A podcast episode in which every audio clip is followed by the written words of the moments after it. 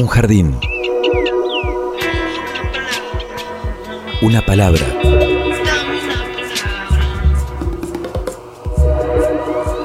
Un sitio donde poder crecer en la tierra. Donde nos alcance el sol. Y donde podamos reír. Una canción que hable de nosotros. De los sueños. De las raíces. Un pasadizo por donde caminar entre las flores. Una tarde. Mi realidad es una realidad donde lo fantástico y lo real se entrecruza cotidianamente. Miles de seres vivos con las formas de hoy, caminando y flotando en este sitio tan diverso que le dedicamos la existencia para descubrirlo. Conservar y cuidar con amor este jardín de gente. Jardín de Gente, el programa de la Facultad de Ciencias de la Educación de la Universidad Nacional de Entre Ríos. Jardín de Gente, comunicación para vivir.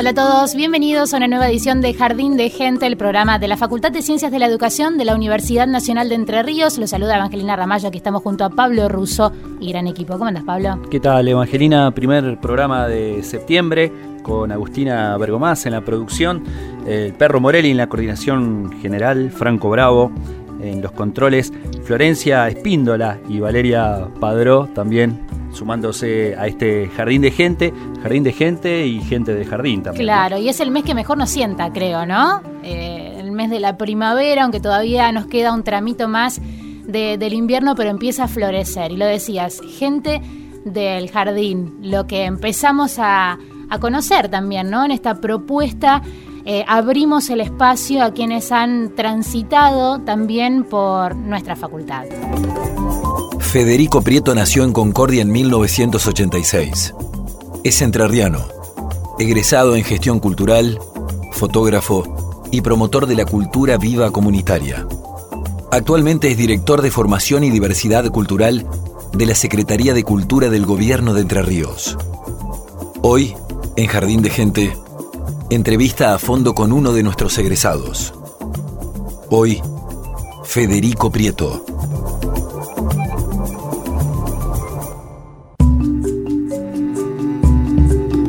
Ahora sí, bienvenido Federico, nuestro invitado en Jardín de Gente. ¿Cómo estás? Hola, yo ando muy bien. Muchas gracias por la invitación a ustedes y también a, a la producción. Eh, un placer estar acá compartiendo este momento y charlando con ustedes eh, sobre la gestión cultural, me parece que, que viene por ahí. Estás inaugurando una sección, Ah, qué interesante. que es la, la entrevista a nuestros egresades, Y- nuestros egresades. Y también me encanta ser parte de, de la gente que, Que que está en el jardín. Sí. Claro, sí, sí, sí, es una, es una palabra tan, tan simpática y agradable. Bueno, concordiense, Sí. emigraste a la capital de la provincia hace cuánto tiempo?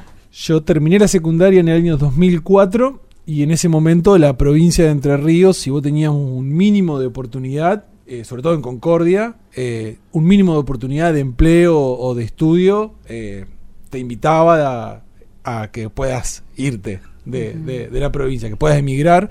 Y bueno, fui a Buenos Aires, donde estudié mm, primero economía. eh, hasta la mitad de la carrera, que iba bastante al día, pero no me cerraron algunas cosas. Bueno, mitad es un avance ¿En dónde importante. En la UBA, en la Facultad de Ciencia Económica de la UBA. Después eh, me pasé a Ciencia Política en la UBA y promediando esa carrera me vine a Paraná por propuestas de trabajo y, y la quise terminar acá en la, la UNER, en la Facultad de Trabajo Social, pero bueno, quedó inconcluso. ¿Y cómo llegaste al mundo de la gestión cultural en ese camino?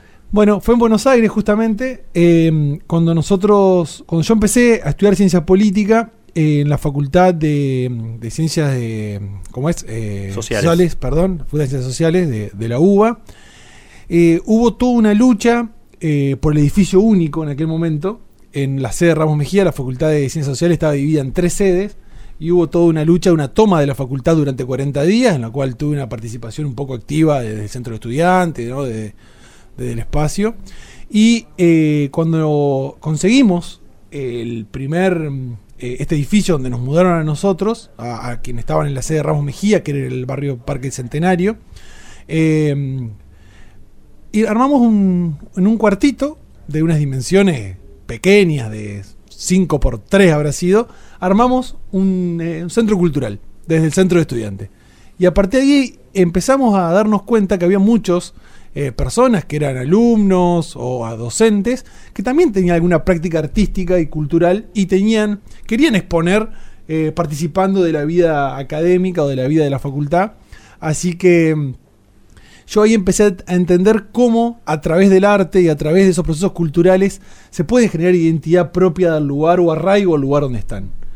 Paralelamente a eso yo participaba de un espacio en Buenos Aires que se llamaba Asociación de Jóvenes Entrerrianos en Buenos Aires, que éramos jóvenes entrerrianos que habíamos ido a Buenos Aires por diferentes situaciones y que eh, juntadita de viernes a la noche de cena entre entrerrianos y entrerrianas, empezamos a activar cosas y che, tenemos que hacer cosas por los entrerrianos y entrerrianas que vienen a Buenos Aires y que se encuentran con un mundo gigantesco de una ciudad inmensa, pero donde toda la burocracia los vuelve, eh, o sea, te, te, vuelve loco, loca, porque imagínate ser uno más un alumno ingresante en la UBA, en el ciclo básico común, con toda esa situación que tiene, esa complejidad y buscar residencia, dónde, en qué barrio vivir, eh, qué colectivo tomar, eh, y a partir de, eso empezamos como a hacer ese acompañamiento, pero a su vez hacíamos peñas culturales donde tocábamos un poco de folclore, quien, quien sacaba fotos exponía fotos, eh, y nos acercamos a la Casa de Entre Ríos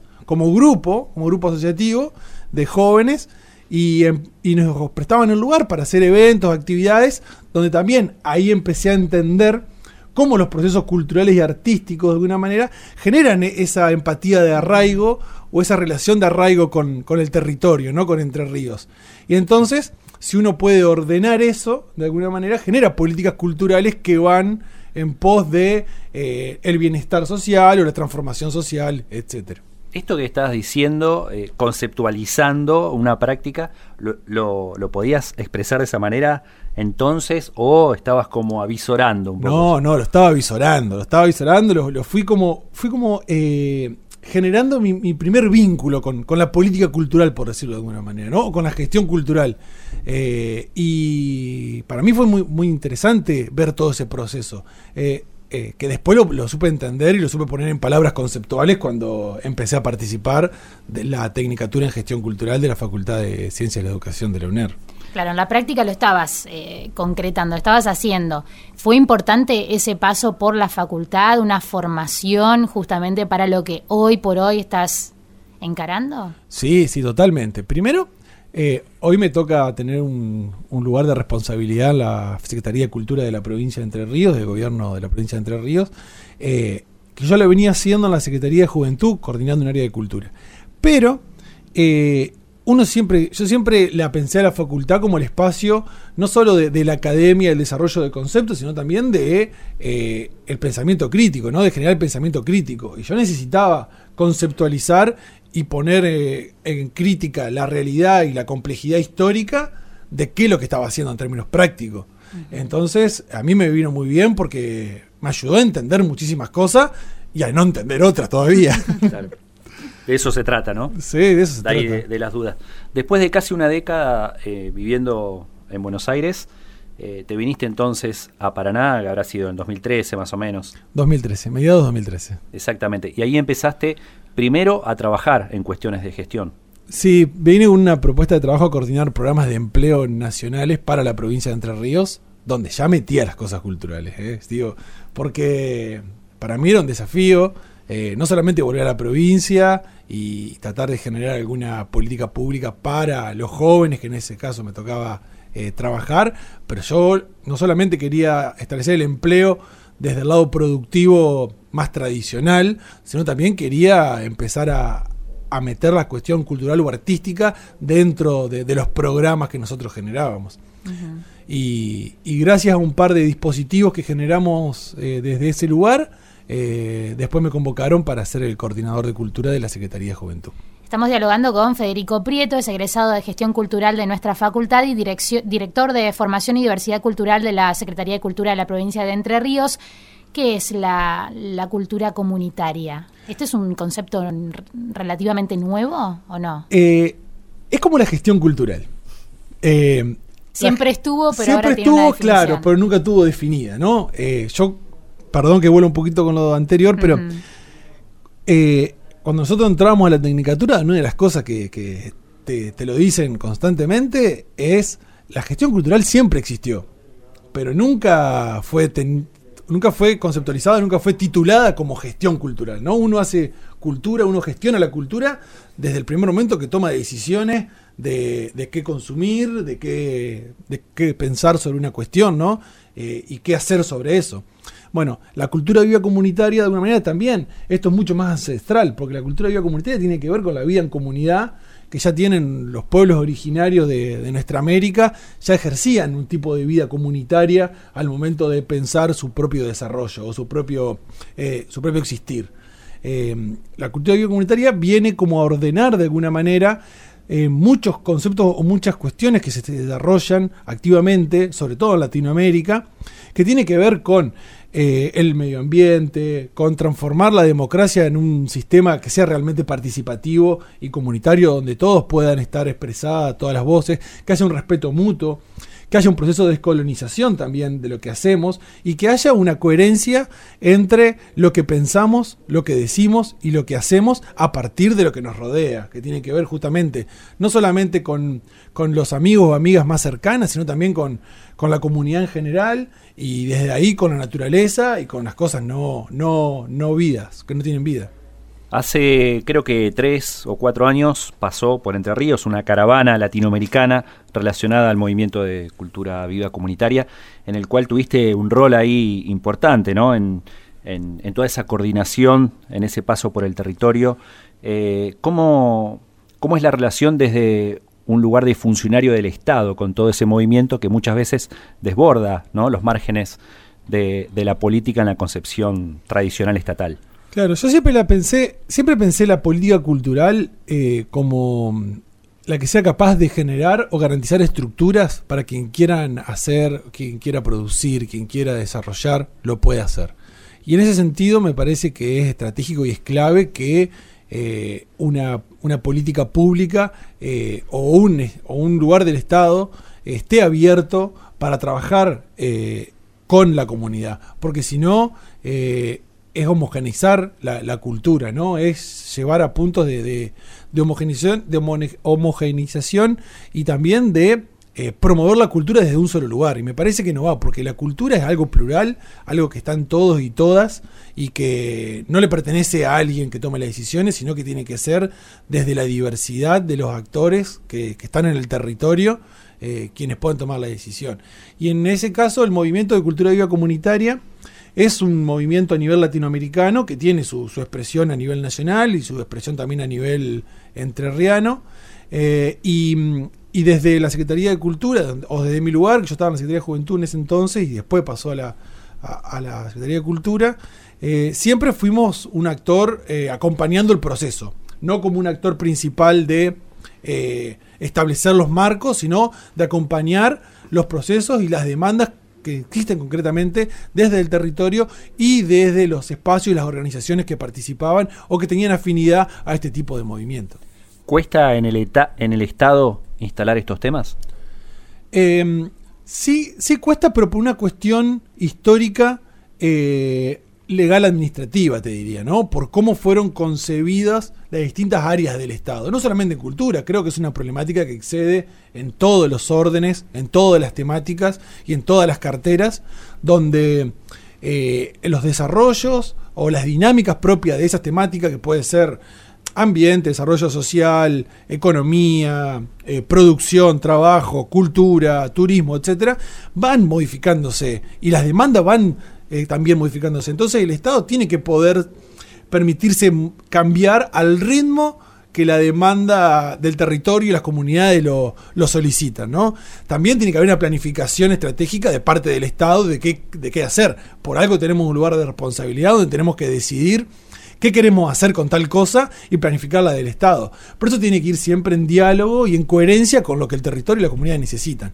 Entonces yo creo que la mayor resistencia no está en la decisión de una persona u otra persona, sino que es en la propia burocracia del Estado en poder cambiar a tiempo con las realidades que es lo que no, nos piden. Y Federico Prieto ha elegido canciones hoy para compartir con nosotros y que tienen que ver, nos van a introducir en lo que podemos después seguir conversando, que es la identidad entrerriana. eh, Paul Nada, contanos sobre, sobre él. Paul Nada es un músico que es de La Paz, paseño, que creo que vive en Rosario, si no me equivoco, pasa su, su máximo tiempo en Rosario. Creo que por la cuarentena, como, como muchas personas hicieron, volvieron a la provincia porque era un lugar mucho más seguro y mucho más agradable para poder eh, atravesarla. ¿No? Eh, y Paul Nada lo que hace, en, tiene un disco que me pareció muy interesante y por eso lo compartí, que no solamente para difundir artistas entrerrianos, sino también porque tiene un disco donde trae canciones de Linares Cardoso, Linares Cardoso que eh, para mí es como Leonardo da Vinci local, que ha experimentado todo, porque no solamente fue músico, también fue pintor, eh, fue investigador, fue científico. Paseño también, ¿no? Paseño también. Eh, que hace poco se cumplieron 100 años, creo que el año pasado, de su nacimiento, si no me equivoco. Y, eh, y Nada lo que hace es, justamente, trae lo que Linares Cardoso y toda esa, tradición folclórica entrerriana con un nuevo género que se escucha, que tiene que ver más con la música electrónica. Entonces esa, esa mezcla, me pareció muy interesante traerla, porque justamente es como la unión o el puente de dos mundos que existen en Entre Ríos, que es lo tradicional, muy propio de muchos lugares de la provincia, sobre todo del norte entrerriano, con lo electrónico, que es mucho más urbano, de, de, las nuevas generaciones. Entonces me pareció que representa de alguna manera un choque simbólico de estas producciones de lo que vivimos a diario en nuestra provincia. ¿Qué tema elegiste? El tema se llama Como los pájaros. Lo escuchamos.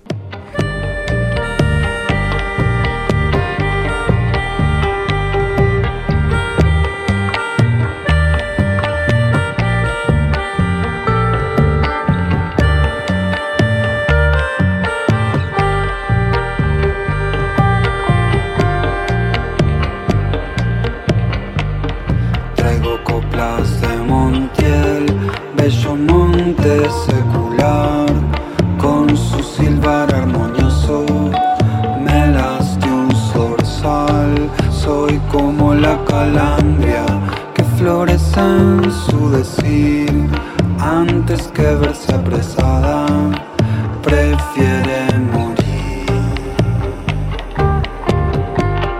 No hay espinas para mí si riendas doy al soñar. Igualito que el chingolo. Vivo en el cardal, dulce trino de avecillas que alumbra el pago natal. Así de morir cantando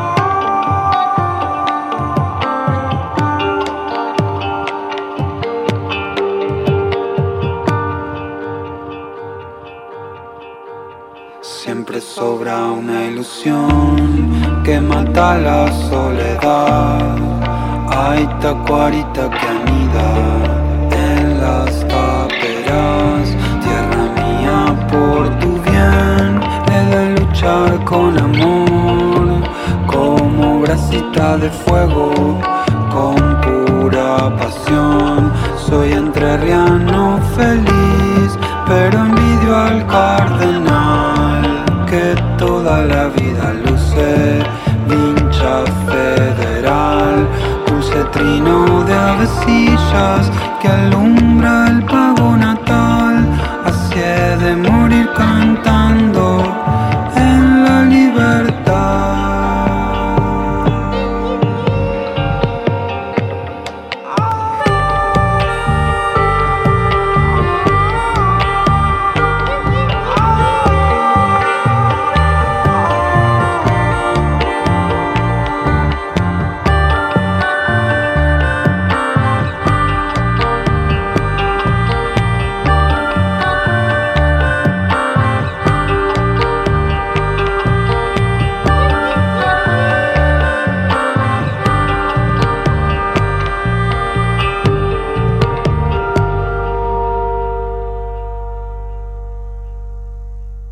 Estás escuchando Jardín de Gente, el programa de la Facultad de Ciencias de la Educación.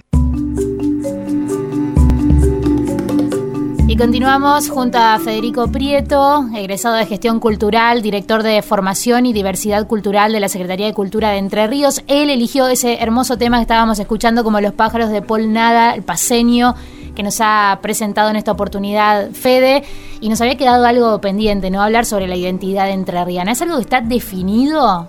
Eh, ¿Es algo que, que, se pueda, bueno, justamente detallar así es la identidad entrerriana o está en formación todavía? No, es, algo dinámico, ¿no? Digo, no, no es algo estático y algo que siempre está mutando, sobre todo porque mm, Entre Ríos es una provincia que es intercultural. Digo, que hay una interculturalidad muy, muy grande, muy fuerte.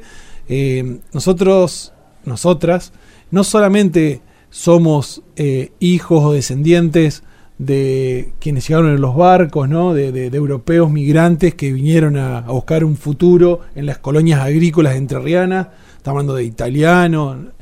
Chajarí, por ejemplo, es la primer colonia italiana de Argentina. Basavilbaso es la primera colonia judía de Latinoamérica. Y después tenemos eh, españoles de los diferentes lugares de España, eh, tenemos suizos franceses, eh, bueno, todos los alemanes del Volga, alemanes, polacos, etcétera pero también somos pueblos originarios, también somos guaraníes, somos chaná, somos charrúa. También somos, venimos de la selva. También, también, también. también, somos afrodescendientes. Estuvimos tratando ese tema de las raíces afro de Entre Ríos bueno, unos programas atrás. También somos afrodescendientes, uh -huh. que vinieron del barco, pero vinieron con una cadena puesta. Pero sí. digo, eh, también somos todos eso, y, y lo vemos a diario en las prácticas cotidianas, nuestra forma de pensar, nuestra forma de consumir. Digo, entonces somos todo eso, somos una, un mestizaje de todo eso en Entre Ríos. Entonces la identidad yo creo que es hiper plural en la provincia y es un desafío para todas nosotros y nosotras poder ser conscientes de eso. Hay varias teorías de, del sur, epistemología del sur que, se, que como le llaman, que dicen que en Latinoamérica, desde Latinoamérica tiene que emerger una, un mestizaje como un ser consciente cosa que sea una, una, cultura superadora a nivel mundial. Así, si eso se pone en orden, se organiza, puede ser superadora a nivel mundial. Además, eh, no es la misma identidad, supongo, o debe tener sus rasgos particulares, ser de Concordia que ser de Paraná, que ser del centro de la provincia, de la selva montielera o del delta, ¿no? No, no, totalmente. Aparte no, no, nos configura no solamente nuestro bagaje histórico, cultural, en este sentido de desde dónde venimos o qué matriz de, rasgo tenemos, sino también el ambiente donde estamos no, no, nos define. Eh, en el río Uruguay, eh, yo siempre lo digo, que Entre Ríos se puede definir como en cuatro o, cinco zonas así como bien definidas, ¿no? El río Uruguay, que históricamente fue un río que se cruzó de lado a lado, eh, desde el sur de, sur de Brasil, eh, lo que era la banda oriental, ¿no? Uruguay, siempre se cruzó de lado a lado sin ningún tipo de problema. Entonces la costa del río Uruguay es mucho más progre en un sentido de querer invertir, querer avanzar hacia un desarrollo. La costa del Paraná, porque el Paraná fue una frontera natural muy difícil de cruzar. Recordemos que el túnel subfluvial, que fue la primera unión que tiene el río Paraná, es del año 69. Entonces, eh, tiene 50 años. Y, después vinieron los otros puentes. Eh, siempre la costa del, del, Paraná es un poco más conservadora en cuanto a su composición social. El norte entrerriano es mucho, el norte y centro es mucho más tradicional, muy tradicional. Y después tenemos la cuestión más urbana de los centros urbanos que tiene todo un desarrollo de los propios del arte urbano. Estamos con Federico Prieto, técnico en gestión cultural, en este jardín de gente. Un jardín. Una palabra.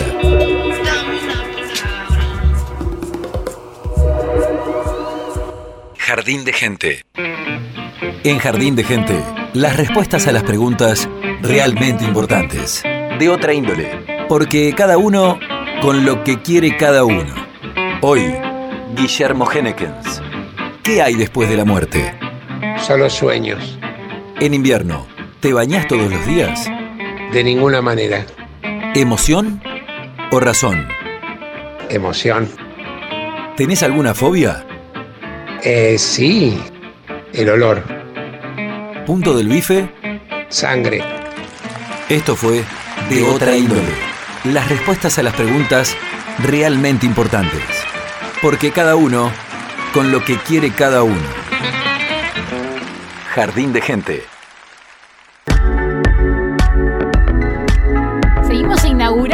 Jardín de Gente, bueno, de la mano de Guillermo Genekens, nuestras preguntas de otra índole. Me encantaron sus respuestas, debo decirlo.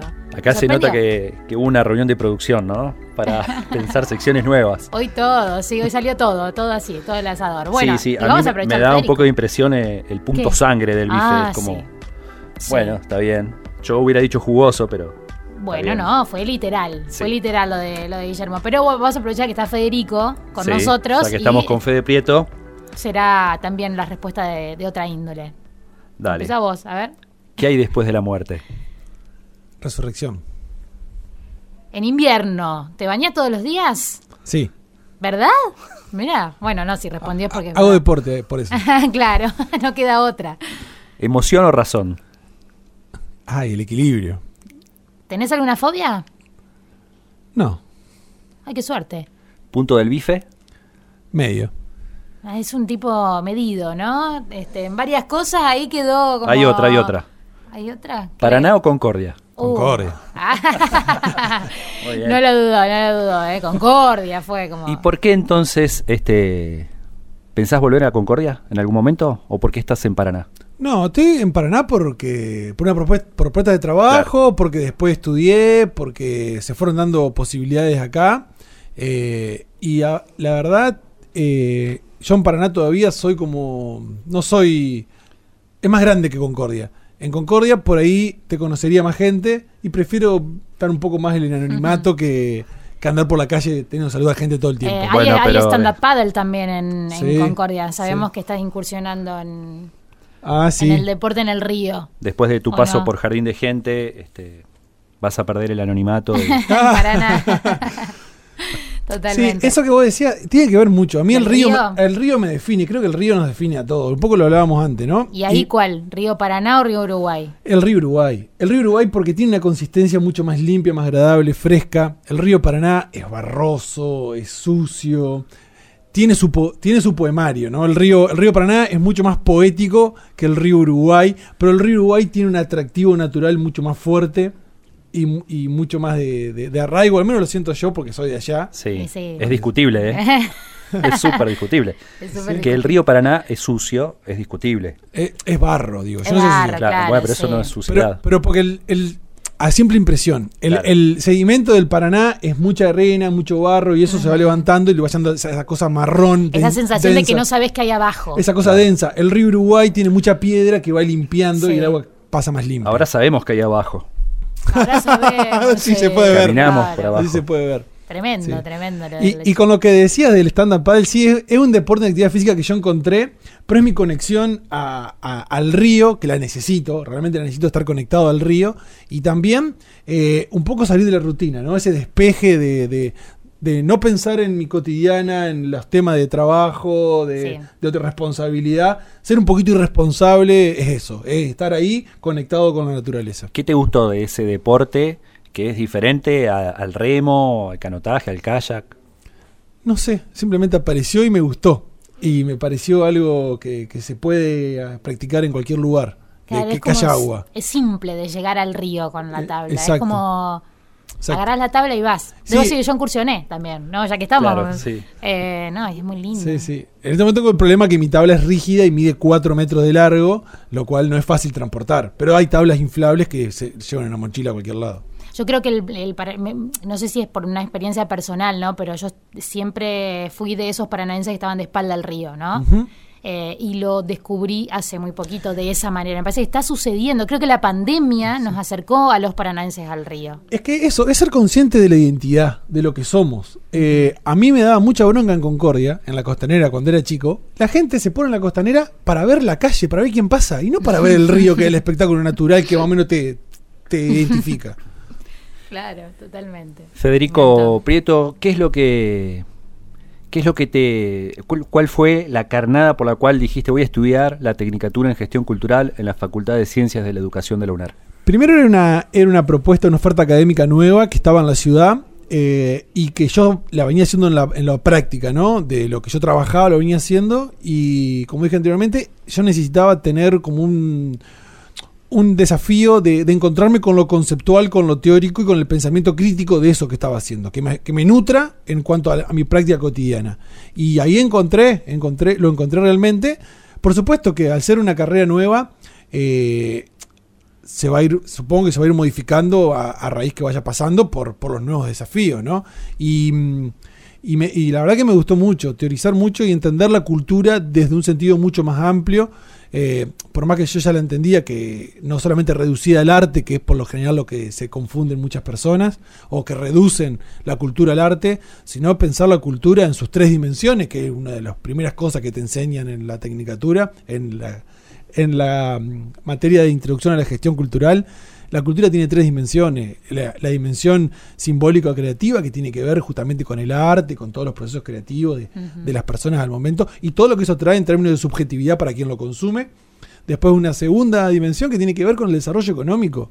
Eh, la cultura mueve los productos bruto internos eh, de una manera que nadie lo tiene medido, pero que sí sería muy sorprendente porque yo, yo creo que es entre el 4 y el 5% del Producto Bruto Interno que mueve la economía de- desde la cultura, el desarrollo cultural. Entonces, es una posibilidad para el desarrollo, la cultura, y una tercera instancia que tiene que ver mucho más con la cohesión social a partir de los derechos culturales, ¿no? No solamente que sea desde quien pueda acceder y consumir bienes y servicios artísticos y culturales, sino también la que esté garantizada la producción simbólica de eso, desde las comunidades, desde lo que nos identifica. Hoy hablaba de todas las colectividades, de todo lo que el ambiente o la naturaleza o el río nos nutre y poder producir simbólicamente todo eso en algo, en nuestra forma de pensamiento, en nuestra forma de crear, en nuestra práctica y que eso esté garantizado en términos de los derechos, yo creo que es fundamental. Entonces yo creo que la cultura y la política cultural, ordenando todo eso, como la política como ordenadora de todo eso, tiene mucho para, para poner eh, en juego y para, para desarrollar a, nuestra comunidad entrerriana. ¿Y mm, qué dejó la, la pandemia? En realidad la estamos atravesando, ¿no? No, no ha terminado, pero habrá un post pandemia también para la, para la cultura.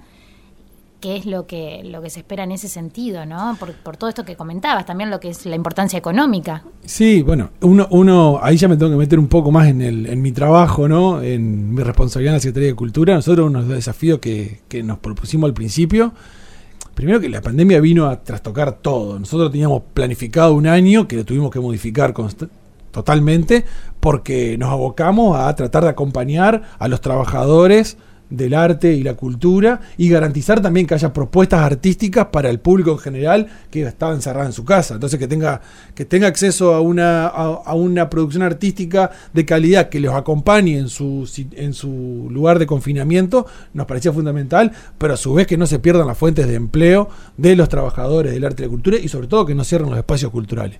Por suerte, no cerró ningún espacio cultural independiente en la provincia de Entre Ríos, solamente cerró uno, que es en Paraná, que cerró hace poquito, por una cuestión de la suba del alquiler eh, a precios que ya es una especulación inmobiliaria.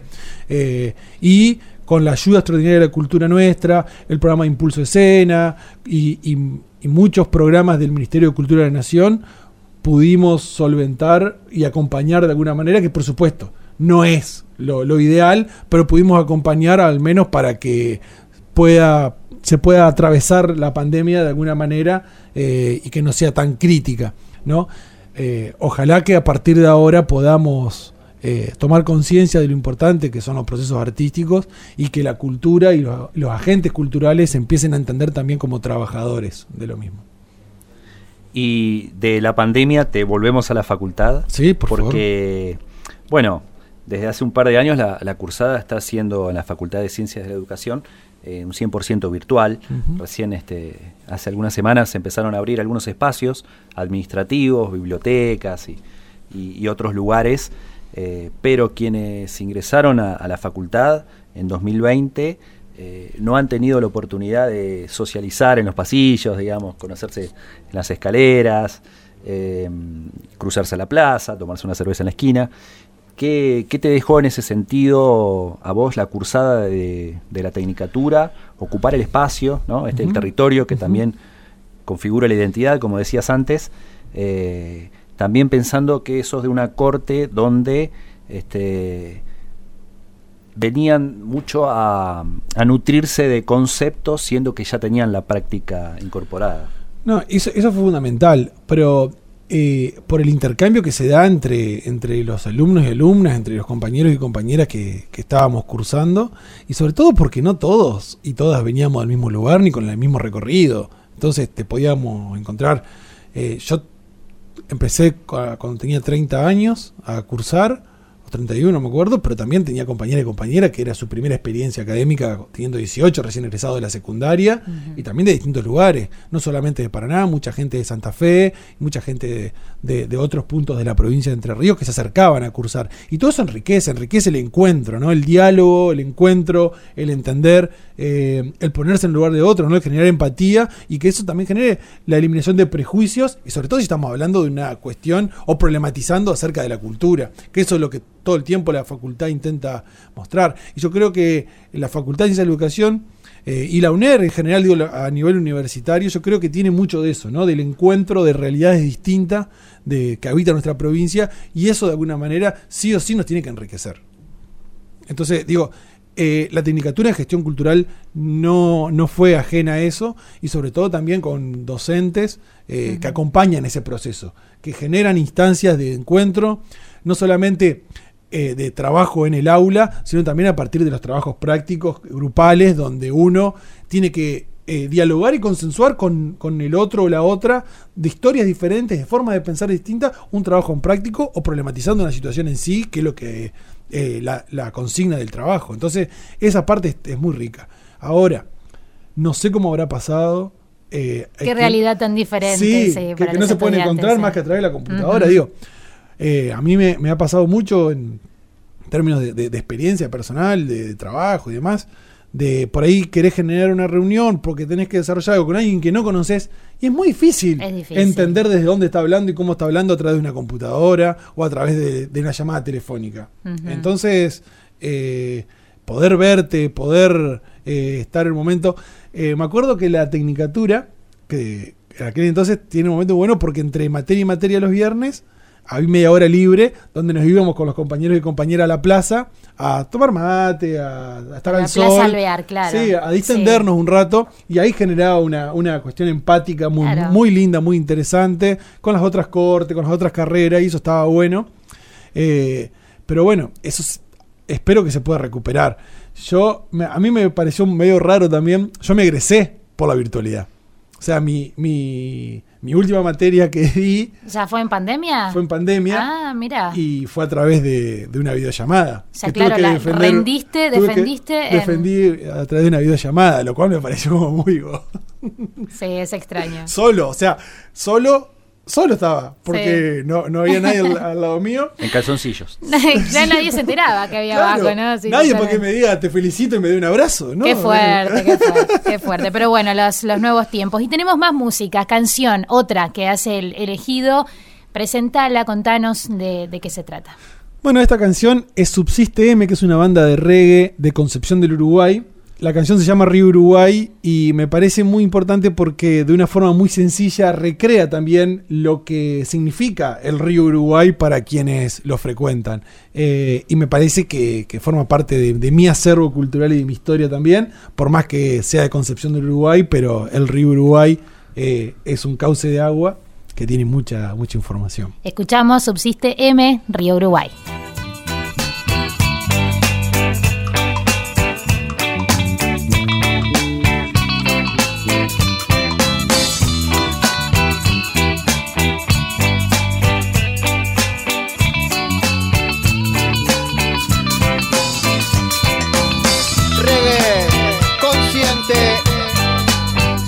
Concepción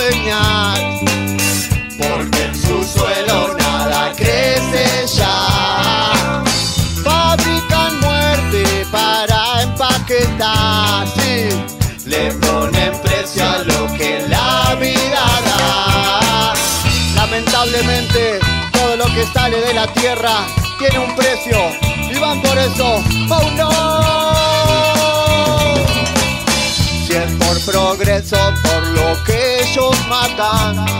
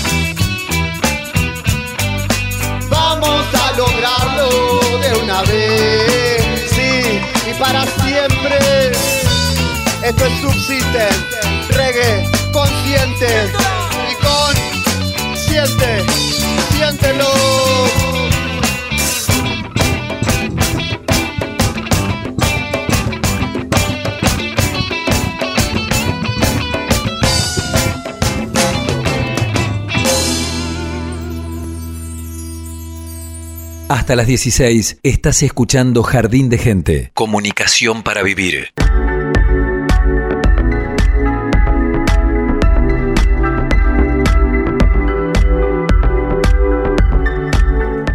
Ya en este último tramo de Jardín de Gente, Federico Prieto no nos ha abandonado, pero queremos contarles sobre una propuesta muy interesante que surgió en el ámbito de la facultad a partir de un trabajo articulado con la municipalidad de la ciudad de Santa Fe. Nace la primera formación gerontológica en el contexto del trabajo que ya viene realizando y que hemos conocido, Pablo, del Departamento de Mediana y Tercera Edad de nuestra facultad.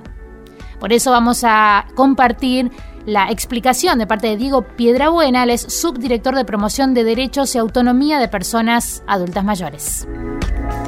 Soy Diego Piedrabuena, magíster en políticas públicas para la educación, subdirector de promoción de derechos y autonomía de personas mayores. Estamos con mucha expectativa con la primera formación gerontológica, derechos, territorialidad y cuidados. Llegamos a esta primera formación por un trabajo articulado que venimos haciendo entre la Municipalidad de Santa Fe y la Facultad de Ciencias de la Educación de la Universidad de Entre Ríos. En el año 2020 empezamos con algunas actividades que tuvieron que ver con micropropuestas educativas y culturales con el pretexto de acompañar a las personas mayores durante el tiempo de aislamiento en la pandemia. Esto nos permitió la firma de un convenio y por el cual hoy es- estamos lanzando esta primera formación.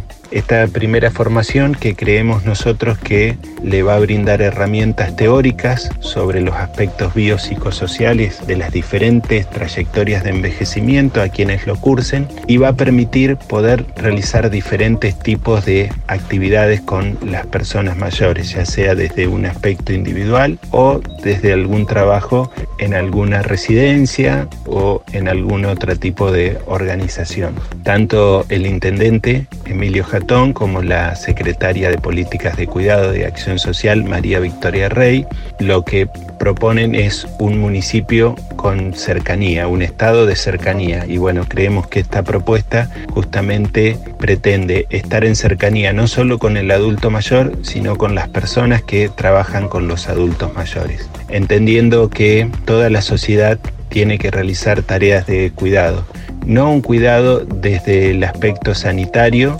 sino un cuidado en la manera eh, integral. Creemos que al realizar actividades deportivas, recreativas, culturales con las personas mayores, estamos realizando una tarea de cuidado y estamos realizando tarea, una, una tarea de prevención de enfermedades. Creemos que esta formación nos va a posibilitar también después seguir profundizando y seguir trabajando de esta manera.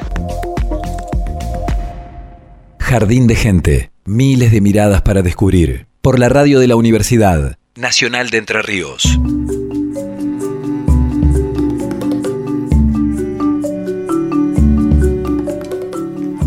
Interesante propuesta, ¿no? Esa vinculación también que se genera entre la facultad, en este caso, y la municipalidad de Santa Fe, ¿no? Un trabajo articulado. Seguramente tendremos más noticias de cómo, cómo sigue ese trabajo del departamento de la mediana y tercera edad. ¿Ya estás eh, involucrado con la- el departamento? Sí, estoy ¿Sí? dando clases de cine y literatura. Qué bueno. Franco Giorda. Este, hoy tenemos nuestra tercera clase.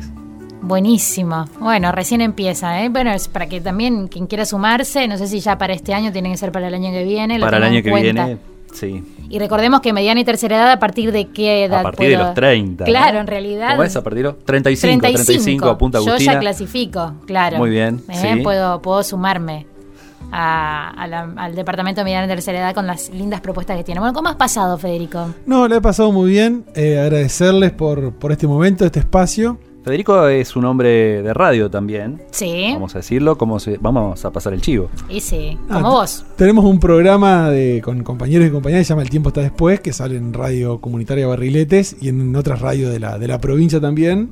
Eh, se emite en vivo los miércoles de 8 a 10 de la noche. Bien, no compite con Jardín de Gente, así No, que no, para nada. no hay problema. Pero aparte después se puede escuchar a la carta, ¿no? Es como- Exacto. Sí, hoy, hoy el, el contenido circula, ¿no? Eso, Exacto. eso está bueno. Eh, bueno, decías, la pasaste bien. Está Sí. bueno eso, porque si no, no, va a querer venir nadie más. Sí, la- la- la- no, no, la pasé bien y a, y a- y a raíz de esto que del último el último audio que, que escuchamos de, la vinculación ¿no? por, por esta política de- para la tercera edad con la Municipalidad de Santa Fe, me trae también a, pensar y, a compartirles que una de las grandes enseñanzas que, que, tengo del paso por la Tecnicatura en Gestión Cultural es entender que la política cultural no solamente se hace desde el sector público, sino también se puede hacer desde el sector independiente, desde el sector comunitario, desde el sector privado, pero eh, el sentido de lo que esa política cultural da es importante y ahí es donde tener el foco hacia donde apunta, ¿no? Entonces, pensar y ser consciente que la política cultural puede ser diversa y puede ser venir, puede venir de diferentes lugares y nunca debe dejar de hacerse y tampoco esperar que el Estado haga por uno, ¿no? Totalmente. Federico Prieto, egresado de la Tecnicatura en Gestión Cultural de la Facultad de Ciencias de la Educación de la UNER.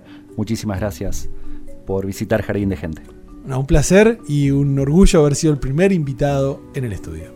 Claro que sí, habrá más, ¿eh? En esto que, eh, bueno, al menos aquí dentro del estudio hemos denominado en realidad Pablo, ¿no? Gente, gente del jardín. Gente de jardín. Algunos colgados de la palmera, otros ahí escondidos entre los yuyos, pero bueno. Es genial, es genial. Agradecemos a todo el equipo. Agradecemos al equipo. Sí, Agustina. Bergomás eh, en la producción. Este, está el Perro Morelli en la coordinación general. eh, Florencia Espíndola, Valeria Padró también, que se sumaron a este jardín de gente. Franco Bravo en la puesta al aire, Por en los supuesto. controles, en operación. Este, y usted, Evangelina Ramallo, muchas gracias. Y Pablo Russo, y nos vamos felices, lo decíamos, ¿no? Septiembre nos pone contentos, ya vamos palpitando la primavera, y el señor Perro Morelli ha elegido este tema para despedirnos. Feliz de Sigraga, una banda santafesina justamente para celebrar este acuerdo entre el departamento de la mediana y tercera edad y la municipalidad todo de Todo vinculado, todo vinculado. Hasta la semana que viene, la 100.3 Radio UNER Paraná. El sol alumbra se compra con un ticket marrón. No, no, no sé quién puede hablarse con tanta hipocresía así. ¿Cómo es que me voy? Si es que sigo aquí, vengo volando muy lento a hacerte feliz. ¿Cómo es que me voy? Si es que sigo aquí, vengo volando muy lento a hacerte feliz. Pienso que no se enferma la soledad. Alguna vez yo seré feliz sin olvidarme de los demás. Pienso que no se enferma la soledad. Alguna vez yo seré feliz sin olvidarme de los demás.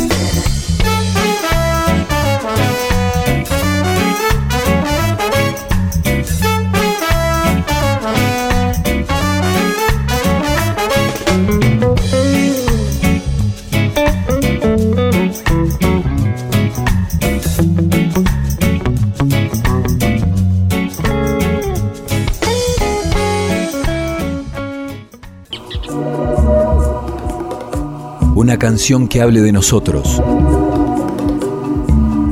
de los sueños, de las raíces.